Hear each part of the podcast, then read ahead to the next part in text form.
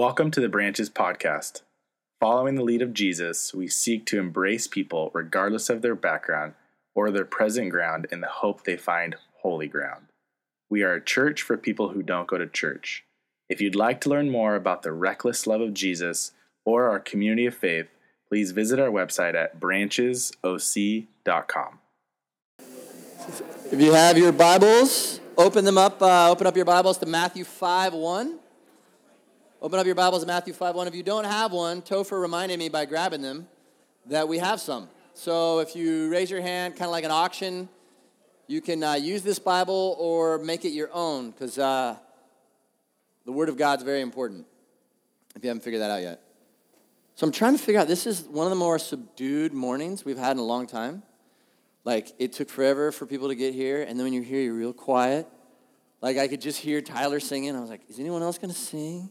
And then when you greeted each other, you stopped right away, which doesn't usually happen here at Branches. Like it usually goes on for a while, and we've got to corral you back together. So I'm assuming something sad is happening. Maybe there's a bunch of Yankee fans here. I'm not sure. I'm sorry for you. Um, um, but what we're going to talk about this morning, I'm pretty excited about for a bunch of reasons. You're going to need to be in Matthew 5 1. We are going through a series that we're about to start uh, on the Sermon on the Mount, and we've um, this is the graphic, the theme.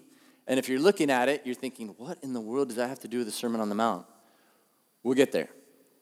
Uh, I think the thing that we need to think of first when we think about the Sermon on the Mount is who's it for? Because we're, we're going to start jumping into it deep next week, but you can't get into it unless you know who it's for. And there's a situation happening in, in my family's life that I think will hopefully define who this is for. So, uh, ever since Bruno Mars was on the Grammys, when he first came on, and this, I can't remember the song he did, but he was dressed in all gold. He had all of his crew dressed in gold. I didn't know who the guy was. But he started playing, and they were dancing and moving. I went, Who is this guy? I'm in. And so since that time, every song he writes, so now everybody knows him. Like I was the first to find him, but now everyone else has found him. And if you know me, I'm a chintz. Uh, I don't really even know how to spell that. I don't really know what that means. But the way it's described to me, someone that doesn't like to spend money. And so we knew he was in concert. We were driving up to Mammoth uh, almost seven months ago or something like that. We were going up to Mammoth, um, and Stephanie says, Bruno Mars concerts are going on sale, and if we buy the album right now, then we get first shot at buying the tickets. Now, if you know me, it makes no sense that I would buy concert tickets because I just don't do that. I don't buy tickets. If someone hands me tickets, I may use them, but I don't go and buy them. But this is Bruno Mars. And so I said, let's get it for the whole family. And really quickly, I did the math, and I was like, oh, one, two, three, four, five, six, doing them way too much. But I said, we still got to do it. It's Bruno Mars because I'm a fan. I am a fan now. And so we're going the first week of November, and we're going up to LA. And you know it has to be a lot for me because I'm pushing through a few things. One, I don't like driving to LA. Two, I don't like parking. Three, I don't like big crowds. But it's Bruno Mars. Now, when I go, though, I'm expecting things. I'm expecting that the music is going to make me want to move. I'm expecting the light show is going to be amazing. I'm expecting that my family is going to go, Dad, you're the best ever. This is the best memory we've ever had. We love you. Um, at my funeral 50 years from now, that's what they're to say with tears coming down. And my great grandchildren to say, I heard one time. I'm expecting a lot from Bruno. He has got to provide. He is going to entertain me, He's going to give to me. I'm to have plenty of bread that comes from Him. That's why I'm going, because I'm a fan. When you're a fan, and let's look at that word for a second here. Um, when you're a fan, this is the definition of a fan you're an enthusiastic devotee. That's me. As of a sport, I got that going for me also, or a performing art. He's performing art. Usually as a spectator. At any point, if he asks me to do something, I'm not going to do it. I'm coming to get something from him, not the other way around. I'm expecting, in fact, I want my chair cushy. I don't, I've never been to the forum. I don't know why he couldn't choose a nicer place than the forum. I think the forum's old. The Lakers used to play there. If it's a plastic chair, I'm gonna be a little frustrated. I, I, I'm paying good money. I want cushiony chairs. I'm a spectator. Number two, an ardent admirer or enthusiast as of a celebrity or a pursuit. So if you haven't figured out yet, I'm pumped. I'm pumped to go to this concert, but I'm going as a fan, not as a follower. If he asks me to do anything or if there's anything expected of me, I'm probably going to sell my tickets on Craigslist, or if any of you would like to buy them, you're welcome to. When we get to this Sermon on the Mount, we need to know how we're approaching it. Are we approaching it as a fan, as a spectator, as an admirer? Or are we coming in a different way? Because Jesus was not sharing this Sermon on the Mount to fans, he was sharing it to those that he expected to do something with it, to followers. And this isn't just about the Sermon on the Mount, this is about what it means to follow Jesus. Now, I have to make sure we always have to be very clear about this. This is not about salvation. Salvation is a gift. You can't earn it, you can't do anything for it. But the kingdom of God, he promises in the kingdom of God life here on earth that he promises it life to the full. But to receive that life to the full is going to cost sacrifice because anything worth it always costs. But when he's giving this sermon, he's given it for people that are more than fans, that are more than spectators, that are more than admirers. So we're going to look at just one verse from the Sermon on the Mount before he actually starts getting into it just them arriving. Um, but before we get to that, I want to make sure that we really help define what this means to be a fan um, and what it means to be a follower. So, what we're going to have to do here is we're going to have to have a, um, a DTR. Uh, some of you know exactly what that means, and some of you are like, DTR, and you're trying to, you're trying to figure out the acronym. Um, it means to define the relationship. If you've ever dated, you've had that moment of defining the relationship. It could have been awkward, it could have been very, um, maybe you never really talked about it, you just started making out, and that defined your relationship. But defining the relationship usually means there's words. And in couples, usually there's one person that has the words and one person that doesn't like to use words.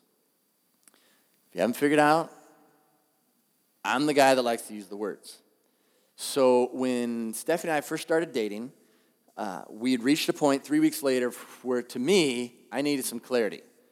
Because Steph doesn't use the words. She smiles, she looks happy, and, and I'm like, wait, should I, uh, where are we, what do we do? So I had, to, I had to DTR this thing. I had to figure out where do we stand? Where am I? Where are you? What is this? So we met in San Diego, and this is to help you understand define the relationship because we want you to define the relationship with Jesus. So I had to define it with Steph and uh, I had to borrow someone's car because my VW van always broke down. I'd already borrowed a motorcycle. At this, when you're going to do the DTR, I'd recommend you don't do the motorcycle. So I borrowed my friend's truck, and we drove to the airport. Because growing up uh, as a kid, um, we would go to the airport in San Diego. You can't do it anymore, but you used to be able to pull at the end of the runway, and just like in um, Wayne's World, the planes would come right over your head as they were taking off, and sometimes landing. So we went there because it's romantic, right? If you're going to do the DTR, it's got to be beautiful and romantic. So we're sitting there, we pull in, and she's just kind of, there's no words, because I'm word man, she's wordless. And so I start going, well, you know, I don't even remember what I said. I'm sure it wasn't very defining, but I tried to say, you know what, I'm kind of liking this. I'd like it to be you and me, blah, blah, blah. Like I said, I don't remember what I said, so I'm not going to try to pretend to do that. But I do remember what she said. Because I lay all this out, and then I just kind of look at her. She's quiet, so I start talking some more. Because that's what I do when there's silence. And it's silent some more, and I talk some more, and I'm like, oh, this isn't going good. And then she looks over, and in the wisdom of someone that doesn't speak all the time, she said, I like where this is going. I'm excited where we're going to be.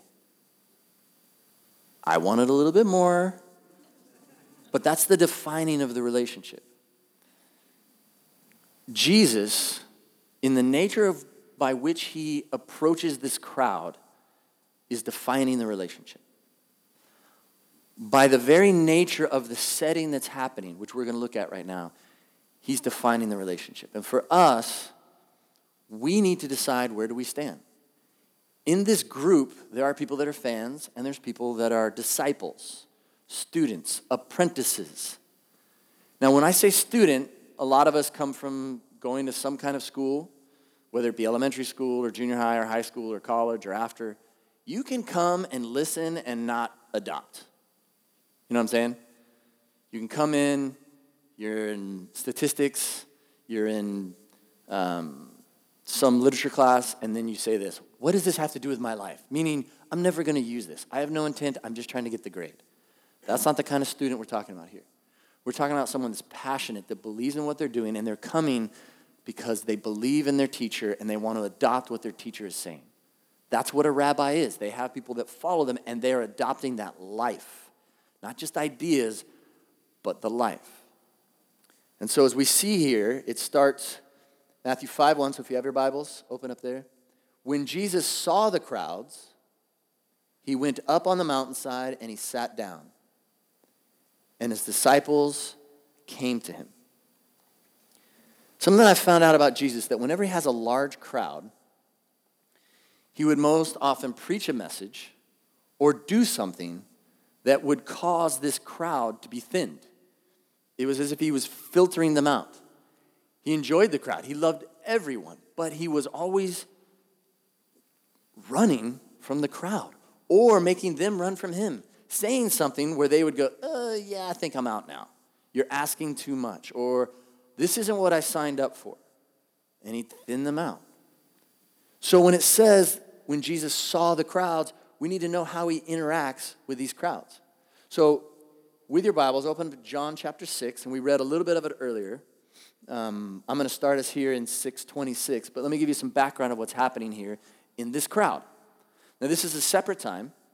We're looking at Matthew 5. This is um, at a different time, but it's involving a crowd. And so Jesus, prior to this, has spoke on one side of the Sea of Galilee. He's spoken on one side. And then he leaves that side and he comes back over to the other side. And then that's where he, um, near Tiberias, that's where he feeds the 5,000 and he's got another crowd. So the crowd just keeps following. So he comes over here. Then he goes again, after they've all been fed, he goes to the other side. And they wake up in the morning, the crowd, and they look and they see one of the boats is missing. They're like, whoa, he's not here. He must be over there. So they head to, they're, they're just tracking him down. So he goes to the other side. Now it said that he went to go to be alone. So he's not like, oh, I got to ditch the crowd. But he's going to be alone with just his disciples. So he goes to the other side and they find him. And when they find him, this is what happens. They, they say, Where were you? What's going on? And he says, I tell you the truth, you want to be with me because I fed you. Not because you understood the miraculous signs. But don't be so concerned about perishable things like food. Spend your energy seeking the eternal life that the Son of Man can give you. For God the Father has given me the seal of his approval. And later on, he says this. They ask him, What are we to do? That we, and this is from the Amplified Bible. If you don't know about the Amplified Bible, and all these Bibles are online, you can always look them up. I love the Amplified Bible because what it does is it takes certain words and explains them. So it's almost like they're doing the language study for you. Like they're saying, you know, it could be this or this or this. And so you'll see those in parentheses. So when you see parentheses, that's the translator of the Amplified Bible trying to say it so that it makes sense, so that you understand. So the people are saying, What are we to do that we may habitually be working the works of God? What are we to do to carry out what God requires? And Jesus said, This is the work or the service that God asks of you. Now, remember the whole concert scene, right? Coming as a fan or a follower. When you're coming here to the Sermon on the Mount, when you're coming to sit at his feet, something is required. There's service that's required of you. And these people are like, well, what do you want us to do then? Bob Goff said this um, to, to the church. He said, You have people that are coming that are just saying, Tell me how. You're telling me all this about the Lord. You tell, just tell me how. And so this is Jesus saying, This is how. And this is one of the verses that we memorized that Esh taught on a few weeks ago. This is the work or service, this is the how that God asks of you that you believe in the one whom he has sent, that you cleave to, that you trust, rely on, and have faith in his messenger. So to believe in the one whom he has sent, in parentheses, the Amplified Bible is saying that you cleave to him. To believe in him means to cleave to him, to trust him, to rely on, and to have faith in his messenger. So Jesus goes and speaks some more to them about who he is and says, Look, you need to trust me. It's not what you do, it's trusting in me. And after this, many of the people that were disciples, not just part, not just fans, but were in that crowd, but they were disciples, they drew back. And what does that mean? It means they returned to their old associations. That phrase right there is the whole reason I even used the Amplified Bible this morning. Because I saw that and it was said so correctly and in such a way we could understand. To return to our old associations. And they no longer accompany them. So Jesus said to the 12, Will you also go away? I remember what we talked about when Jesus asked questions. It's not like he's really asking, Are you going to go? Or he's not really asking, waiting for an answer. He's saying that so they can think about it. Where do you stand? He's asking them to define the relationship. Where are you going to be? Where are you going to stand? Are you standing here or are you also going to leave? So it's not one that he's really waiting for the answer as much as they need to answer it for themselves, just like we do. So this graphic that Hairspray made for us when we talked it through, to live this out, to have this behavior, cannot be done without the belief, without the trust in who the teaching comes from. Because as you look into the Sermon on the Mount, as we start to go deeper, it's going to start to freak you out. It will mess up your life. Because we're supposed to approach it saying, okay, Lord, how do I do this? I'm going to do this. I know where I stand. I've made a decision. I am going to follow you. And then you read what he's calling us to, and you're going to ask yourself, if you're looking at it clearly, what have I gotten myself into? And that's what he's asking the disciples. Are you ready for this? Do you believe in me? Do you trust in me enough to do this? Because it's going to change your whole life.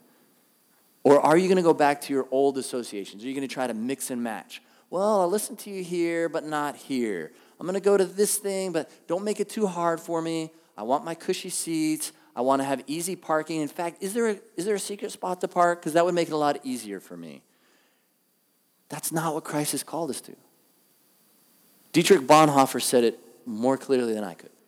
He said, When Jesus calls a man, he bids him or her to come and die, which means to take your life and to set it aside and say, I'm going to take on the life that you give me, no matter how uncomfortable, no matter how inconvenient, because I trust you. So when Jesus saw the crowds, he went up on the mountainside. And, and for those that are going to Israel, I can't wait for you to see it. We have a, a study group that's going in a few weeks. And around the sea, the place that they think where it happened, because of the acoustics and just you know him going back and forth, it's this hill. So when we talk about the Sermon on the Mount, that came later from Augustine. He's the one that, that um, coined that word, the Mount. Nowhere in Scripture does it say that. But it, we know that he was up high. So comes up, and so he purposely walks up the hill. And if you around the sea, it, it kind of goes up into these mountains, and not like Colorado mountains, but Israel mountains. And it goes up around the Sea of Galilee. And so he starts just going up a little bit higher, and you can just picture this whole crowd down below him. In fact, I went to the beach and they had these little um, rounded rocks. I just took a couple and put in my pockets. I'm thinking, these maybe Jesus stepped on these little rocks. And so it just reminds me, it reminds me of that crowd and the difference between the crowd and the followers. And as he comes up there, he sits down.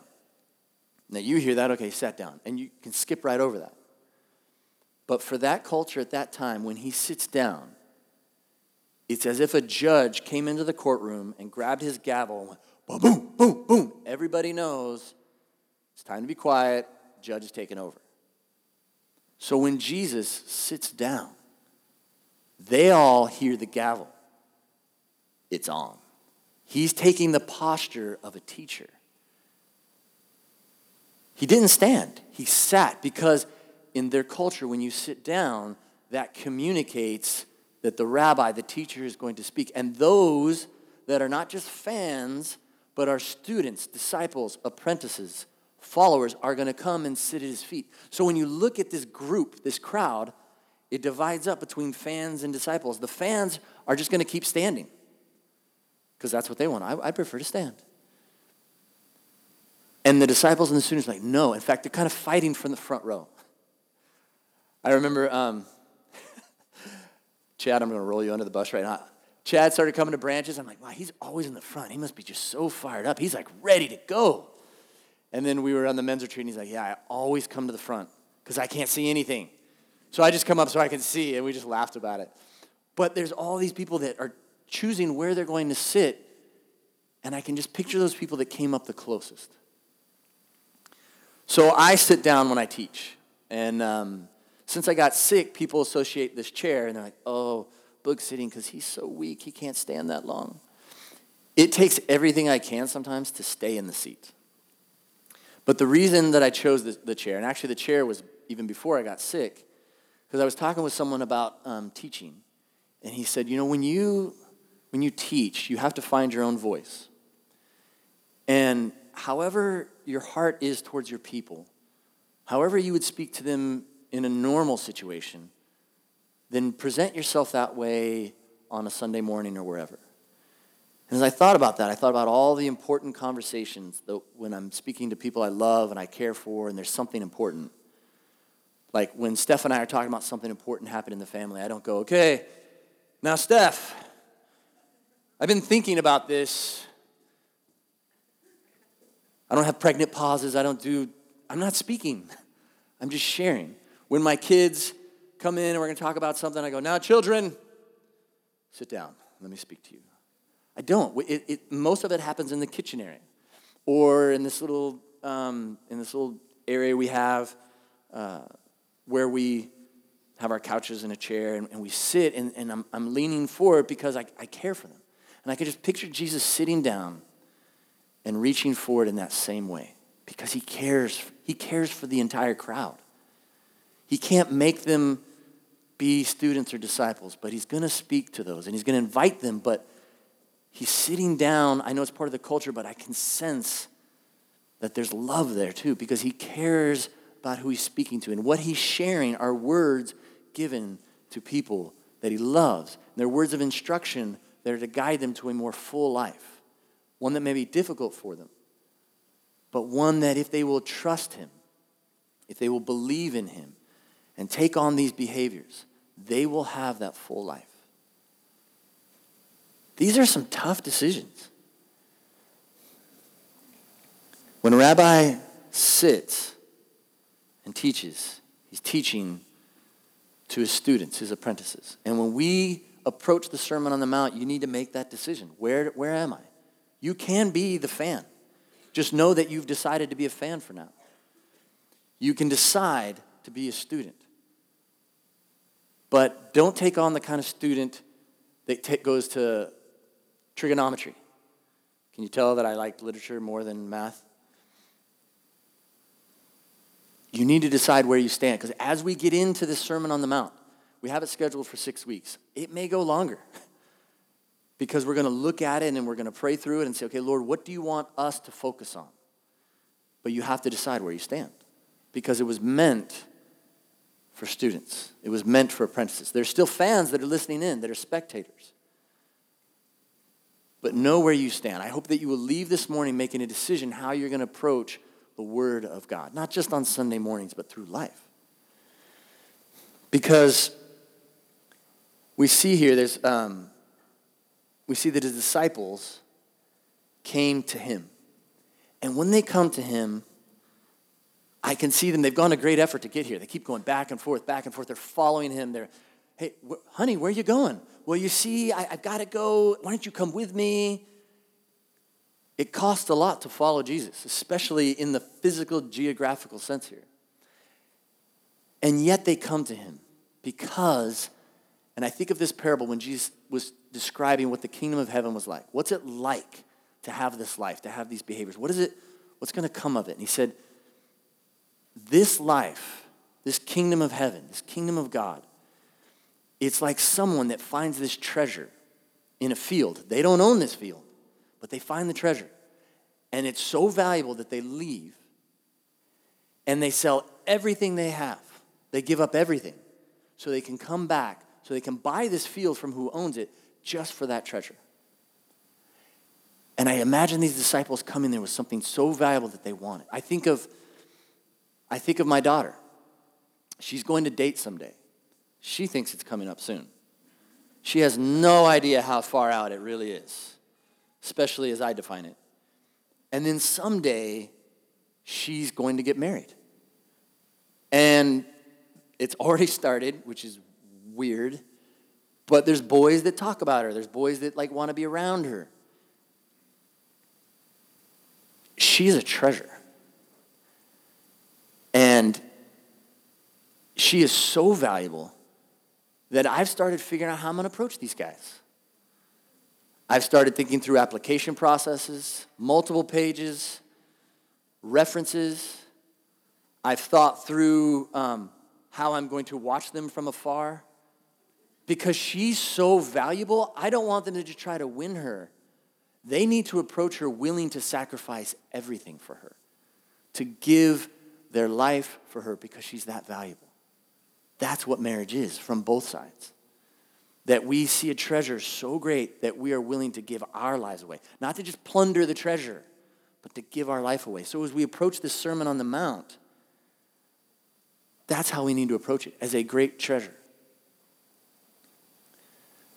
So, as Bob Goff said, tell us how. So, for these upcoming weeks, for this week, starting today, in fact, with your Bible in your hand, open up, please, to Matthew chapter 5. I want to make sure you all know where it is.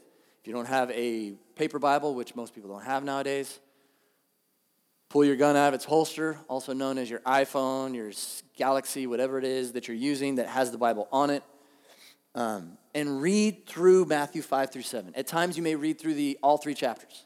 At times, you may only make it through a few verses. But however you approach it, approach it knowing where am I standing? Am I listening in, trying to decide is this something I'm willing to give my life to? Or have I already made that decision? And if you've already made that decision, then make those changes as they're appropriate and wrestle with this because this is not easy as you're going to see. There are going to be times that um, you read through this and you're going to know when it says if someone has something against you, you need to go to them first before you come to me. This is the Lord speaking. And that face is going to pop up into your mind. You're going to have to deal with that. You're going to have to go to them first and say, I'm sorry for what I did. Or is there something I've done? And you're like, oh, I don't want to deal with that. Well, then it's not a matter of what you want, you, unless you've decided to be a fan. Then you can just, well, I don't really feel like doing that. But if you decided to follow, then you have to do that. I had to do that this morning. I had to text someone that I'm pretty sure I'm like, I, I treated that person horribly. Did not want to do it bugged me all night, bugged me this morning. I'm still stressed. My muscles hurt right here. But that's the decision you make when you're a follower. You do things you don't want to do because you trust who gave you the teaching to do it. If you have someone that you can't stand, an enemy, uh, someone you hate, you pray for them and you do good to them. If you make a promise, an oath, you stick to it. Because as a follower of Jesus, you make your yes, yes, and your no, no. You stand by it. You're going to see this pattern in your life as you look at God's word where things pop up and you're like, oh my gosh, I do that all the time. Do not judge, for in the same way you judge, you too shall be judged. But what do you mean? How am I supposed to be discerning? What does that mean? But you're going to know the difference as you present yourself before the Lord. As you wrestle with Matthew 5 through 7, this is going to start to become clearer and clearer to you. And I want to close with this before the worship team comes and leads us. I can't get over this reality the God of the universe sent his only son and didn't promote himself. He wasn't like, hey, come on. He didn't try to talk us into it. He just allows us to come. How did I find out about the Bruno Mars concert? Because it was everywhere. It was on the internet, it was on the radio, it was in my email, it was out there. But he didn't take that approach. Why didn't he choose to come at this time? It all fits into the nature of who God is. But when he comes, he comes and he sits before us because he loves us. This is all teaching because he loves us. And then we have to just make the decision where we stand. It took me a while to come to this conclusion where I was going to follow him. I was a fan or at least an admirer from a distance, and I started inching a little bit closer each time. That's okay, but know where you're standing. Next week, we jump into it, and it's for the entire crowd, but know where you stand. So I want to invite the worship team up, and then I'm going to pray for us. If you could stand with me, if you want to stay seated, you could do that as well. Just take the posture that's most appropriate that um, fits for you. Father, we, um, we sit before you, the creator of all. And you loved us so much that you sent your only son.